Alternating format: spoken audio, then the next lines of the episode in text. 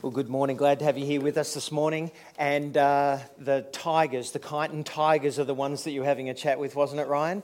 That was the, the how the Tigers going this year. Not really good. Okay, so if you want to support the Kyneton Tigers, you can do that as well. Good morning. Glad to have you here with us this morning. Brilliant to have the two of you here sharing about an experience that some of you might be going over and visiting Ryan and Susie over in Bangladesh in a year. Or so um, that, that place there, um, that's not special. Can you edit that out on the thing that it goes out for? Um, hit the blank section um, in South Asia um, and visit them in that place in the next year, year and a half, and that time as well. I can't believe that just came out, but it just did. So good to be with you this morning. Have you ever gone away on a trip and someone has given you something to take with you? Maybe it's an item of jewelry, uh, maybe uh, a, something from home that comes from uh, the vegetation around about a leaf, or, or maybe you've taken a picture. Uh, it's either been given to you or you take it with you. Got that in mind? Extended trip? Why do we do that? Why do we do that? Why do we take things with us when we travel for extended periods of time?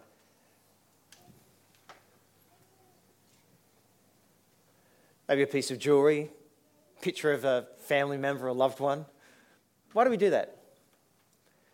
Well, I think we do it as a way of contact. So that when you're away in those places, there's this remembrance of the people that you know or the place that you've come from, that when you see it, it sparks something in you. There's a connection. And it recalls to mind where you've come from, a bit of who you are, and the people that you know. And all of a sudden, in the places when you, and if you pull that out, you'll see that it's a reminder that even though you're far away, you're not that far away. Uh, I've had all three children in the last uh, two months away traveling Europe and they've been zipping across each other. And I had a daughter um, text us from um, Albania and she said, I'm okay. And I said, We said, What do you mean? Weren't you okay? And she said, No, but I've been off grid for two whole days. Um, and, and, and she couldn't call anyone. One of the benefits we have these days is you can just call someone and say, Here I am. But I remember a few years ago when I was away for 10 months from this place, I was given a, a, a picture of Bron and uh, of my family. And, and I took it and I placed it on the desk where I was doing some study overseas for a long period of time. And in those moments when I felt alone, in those moments where I felt like the weight of the pressure was upon me, in those moments where I felt dislocated from the space I was in, I would find myself looking at those pictures and not just being reminded of home, but feeling like I had a connection, feeling like that they were with me even though they weren't really. Over the last number of weeks, we've been talking about a series called Spirited. What are the activities of God's Spirit when someone opens up their heart and minds to Jesus and He fills them with His Spirit? What are the kinds of activities that you would see happening in that person's life? One of them we said was that there's this inner reworking, a reordering that takes place. Old characteristics and new ones. Unhealthy ones become healthier. Uh, unwhole ones become more whole. Uh, there's a, a conviction, a, a, prompting of God's Spirit to, to feed you into, just like Ryan was saying there, to nudge you into places that you might not have gone or step out and say something that you hadn't anticipated. Sometimes God's Spirit turns up in miraculous ways, and and other times, God's Spirit is more like that image or that piece of item, that jewelry or that leaf that's taken that reminds you that even though you might be away or apart from Him, that He is actually with you. So, today, in the time we have remaining, what I'd like to talk about is a profound aspect of God's Spirit being at work in someone's life, and that is that the Spirit has a presence in someone's life that makes a difference.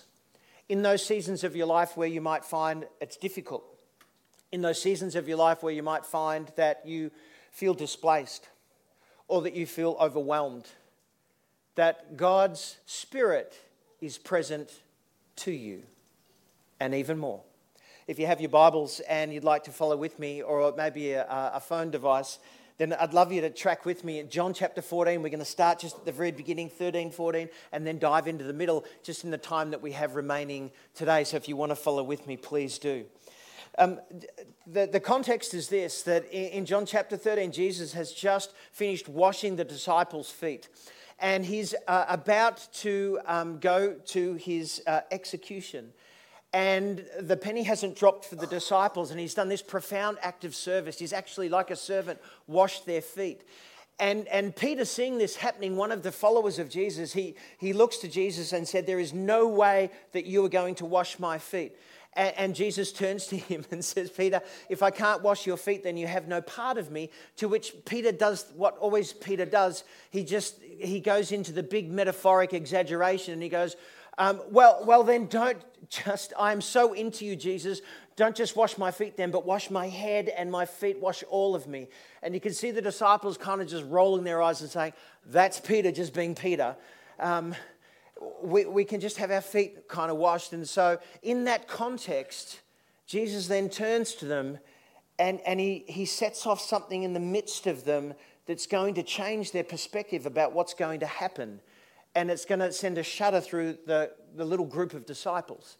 And, and Jesus changes his language kind of like a parent to a younger person, and he says this children, or, or maybe my children. So he's addressing them like an older parental person to a younger. And he says, I'm only with you a little while longer. You will look for me. And as I said to the Judeans, that where I was going, they couldn't come. So I'm saying the same to you now.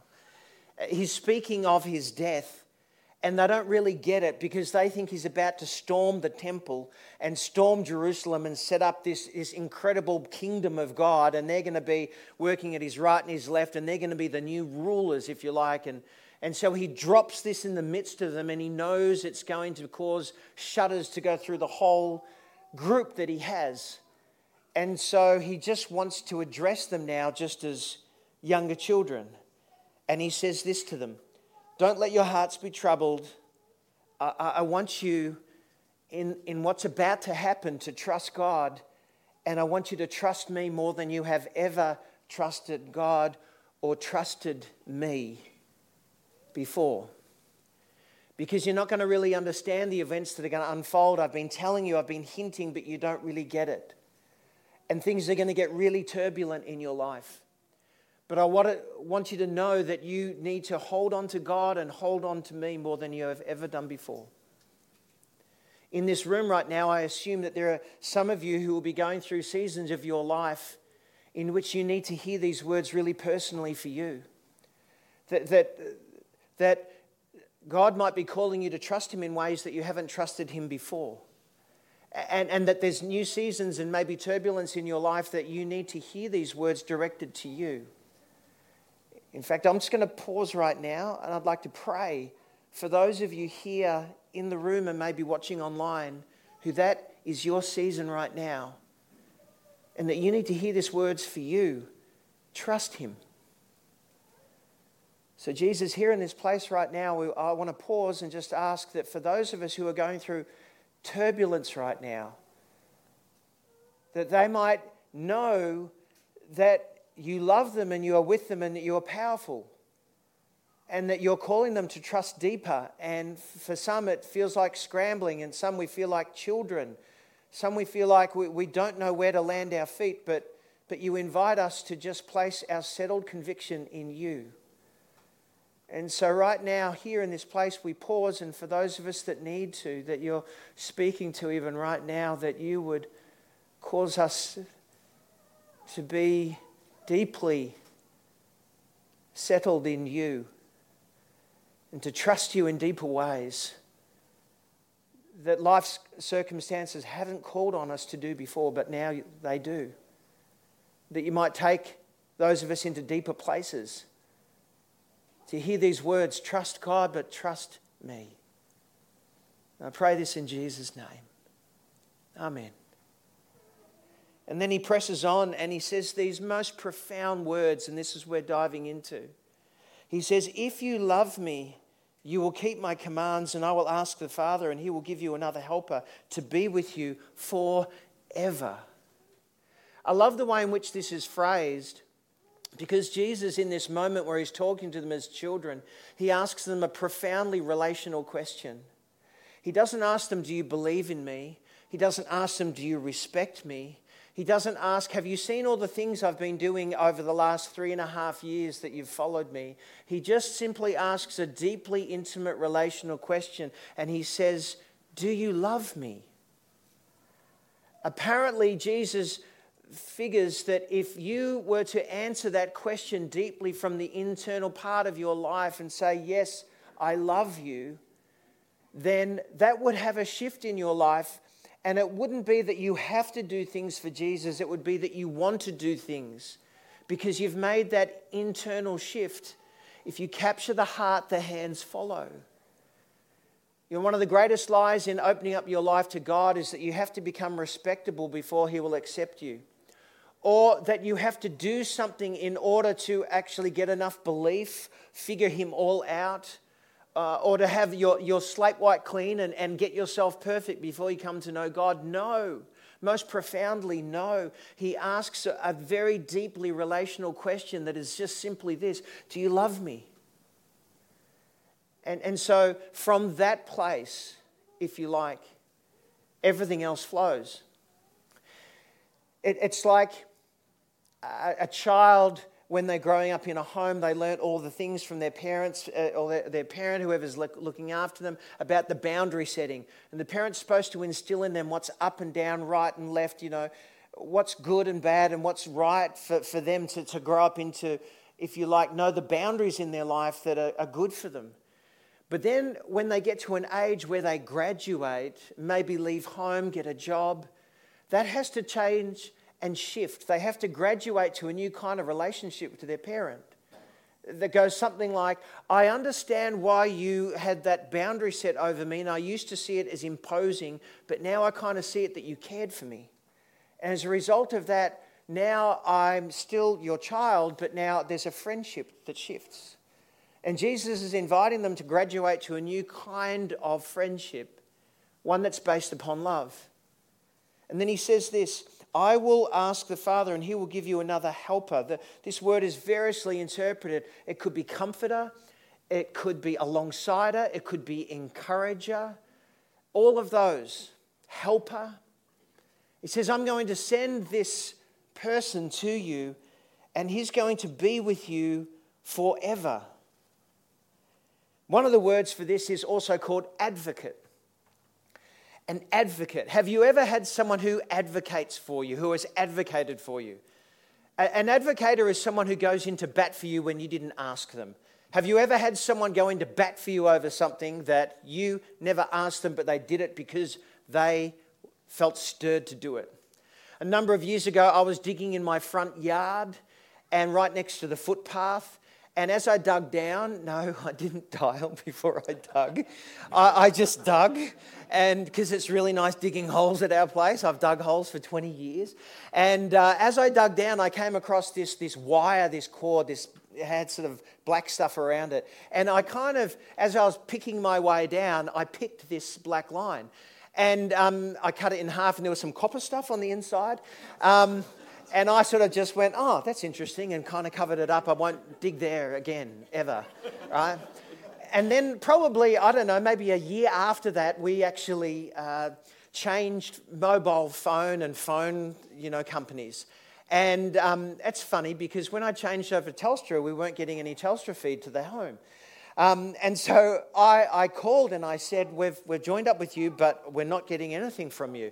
And of course, they've got this 24 hour cycle now that they have to send people out. So they sent a team out, um, maybe one person, and, and they had a car and they turned up one day and, and they did a little bit of digging and um, then they fixed the problem. And then they left this envelope in my letterbox. And the envelope um, had an invoice in it, and the invoice said, Congratulations, we have just fixed your phone line um, and we have done uh, some, uh, some time, an hour and a half, and we have excavated and, and we have used parts. And that comes to about 2,000 or $4,000, right, in that moment. And I remember sharing that on a Sunday morning here, right? Um, because what I did after I saw that, I went, ouch, like, ouch. Um, and, and I called someone up who was an ex line person. I said, what, what, are we talking about parts here? And they said, oh, about 42 cents. I said, okay, that's interesting. And I said, they said excavation. I dug the whole thing, and it was less than 30 centimeters under, and you could have pushed it aside with your hand. I'm thinking like backhoe excavation or a big dumper. No, no, no, just shifting it with the hand. And then an hour and a half worth was two to four thousand dollars. And someone here worked for Telstra. How good is that? And they heard what I was saying at the front and they said, That is not good. I'm going to advocate for Troy. And so they did, just off their own bat. So every time I have a problem, I'm going to bring it here, right? Whew. And I hope that you work for every company in the world so it will work well for me. That's called manipulation and coercion. But, um, and then I received a call from someone from Tasmania out of the blue, and they said, Hi, I'm such and such's friend ish. Um, I'm here to fix the problem. I said, That's great. Um, he said, Let's just call it equal if we go 50 50. and so I did. I buckled, um, paid the amount, and there it was. An advocate, though, is someone who works for you. And Jesus is saying, on a long winded way, that that is what God's Spirit is going to be like in your lives. He's going to advocate for you to the Father. He's going to comfort you in ways that words can't. He's going to encourage you when you feel down. And He will be with you forever. And so Jesus goes on, he says, This other helper is the Spirit of truth. The world can't receive him because it doesn't see him or know him, but you know him because he lives with you and will be in you not just around you, above you or below you. He will be with you in a proximal way in your life that nothing else will quite be like when you come to know me. And that's what my spirit will do. You see, he calls it the spirit of truth because when the spirit of truth comes into someone's life, he will start to correct some of your thinking about who God is. He will take lies that you've believed about God and believed just, and he will challenge them. He will take the things that are of truth about Jesus and he will prompt them, reveal to them. You might have heard a song and you're in a desperate situation and don't know what to do, but this song will just appear in your head and the words of that will resonate deep. There might be a passage from the Bible that you haven't remembered for a long time, but it will just kind of come to mind and you go, that's a truth that I need to hear right now in the situation I'm in, because that's what the Spirit does. Speaks truthfully about who God is, about who Jesus is, and about who you are too. And then he goes on and he says this I'm not going to leave you bereft. I'm coming to you not long from now. The world won't see me anymore because I will die, but you will see me when I rise again because I live. You will live too. This is not the end. It will feel like it when I'm gone for, for just that short period of time, but I will rise again and things will change. And you won't understand it now, but you will then. I want you to trust me. This word bereft is also known as orphaned. He says, like a parent talking to children now, he says, I'm not going to leave you bereft or orphaned. I'm going to send my helper and he will be with you. And it will be like, I am with you. Many years ago, I discovered when I went to my granddad's funeral that there was a whole bunch of other family members there that I'd never met. I said, Who are you? They said, Who are you? And they were about his age in their 70s. And I said, We're, we're the other side of your granddad's family. And I had never heard about them before. Met them at the funeral.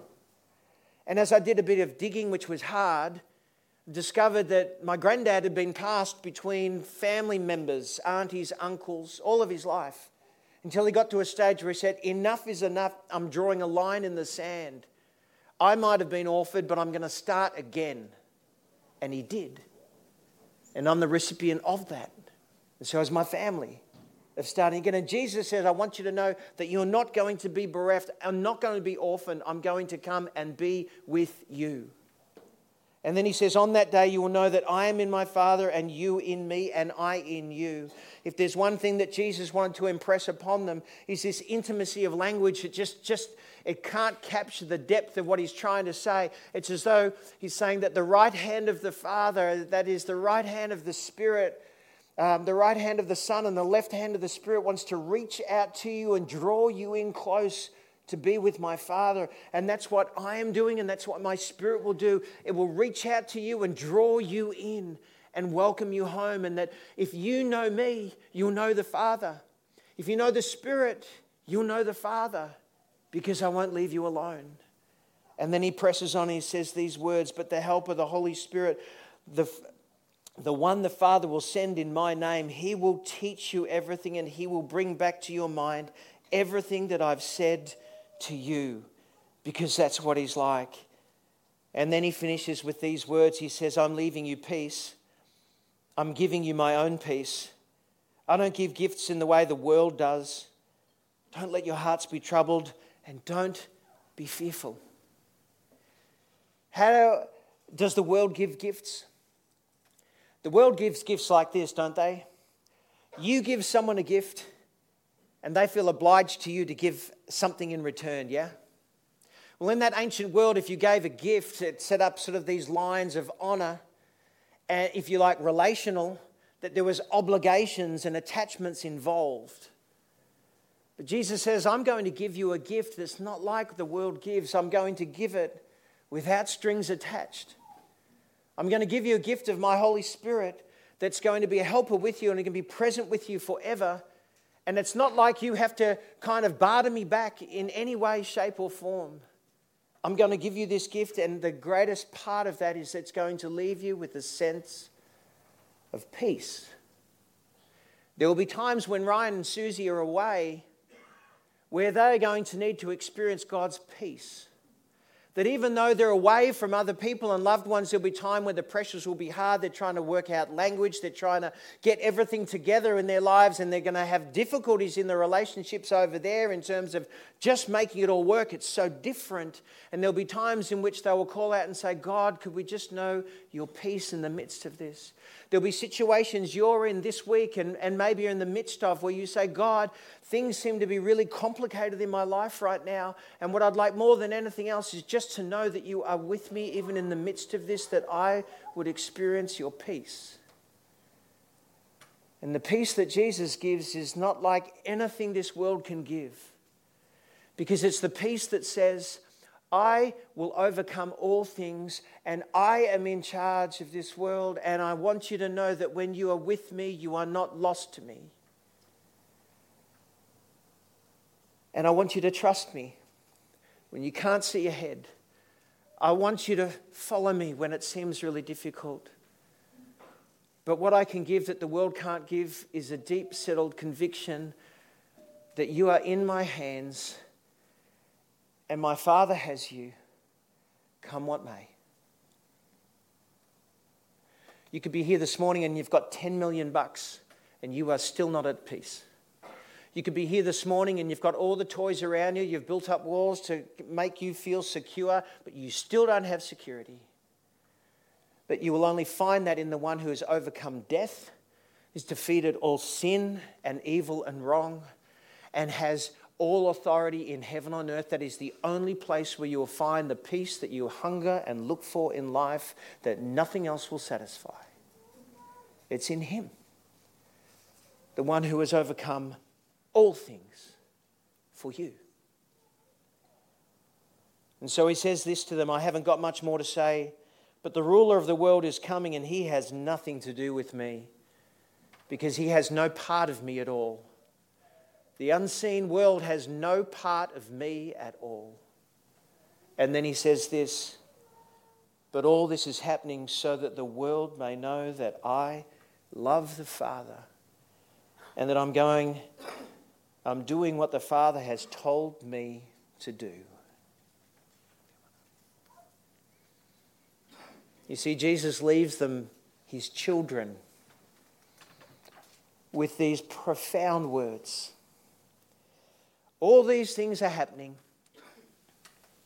and I'm doing them Because when I look at my Father and see what He's doing, and I know that the love He has for the world, I'm doing my part deeply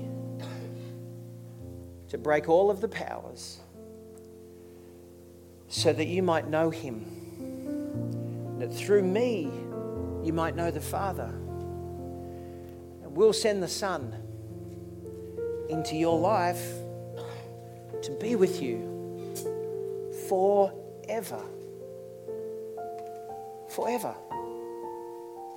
Until the time closes and a new heavens and earth meets, and then you will see him, the Father, face to face, and he might say to you, Well done, good and faithful servant. Welcome into the rest that you've felt, but now you will experience in full in a new body, in a new heavens, in a new earth. And in the meantime, when my presence is in you, it's not just for you, it's for the world. So that wherever you are, you might shine me.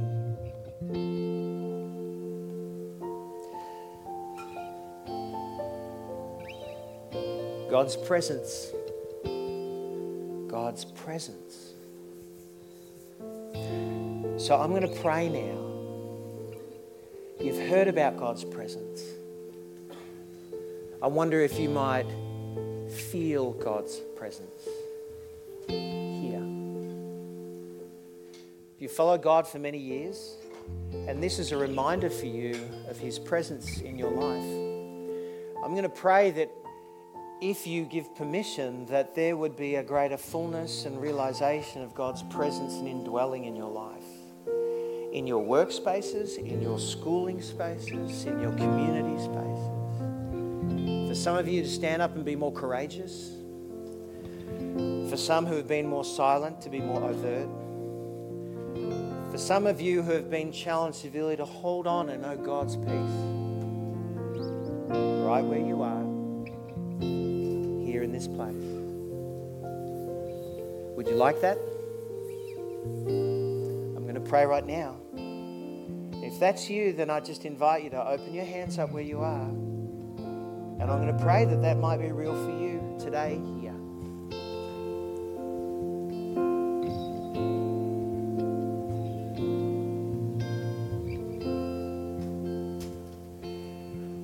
Loving God, from where you dwell in your heavens, which is not far away but so very close, I ask that you might, through the work of your Spirit in people's lives, Holy Spirit, that you might, your presence might be manifest even more so. That those who have opened up their hearts and minds to Jesus and have the Spirit of God might experience you, Holy Spirit, to encourage, to comfort, to come alongside, to advocate. Here in this place right now. And if you haven't opened up your heart to God before, but you go, I would like to know God's Spirit, and I then I would just simply ask you to, to call out to Jesus where you are now and say, Jesus, would you come fill me with your spirit? Jesus, would you come and fill me, fill us with your spirit? Ask these things in your name. Amen.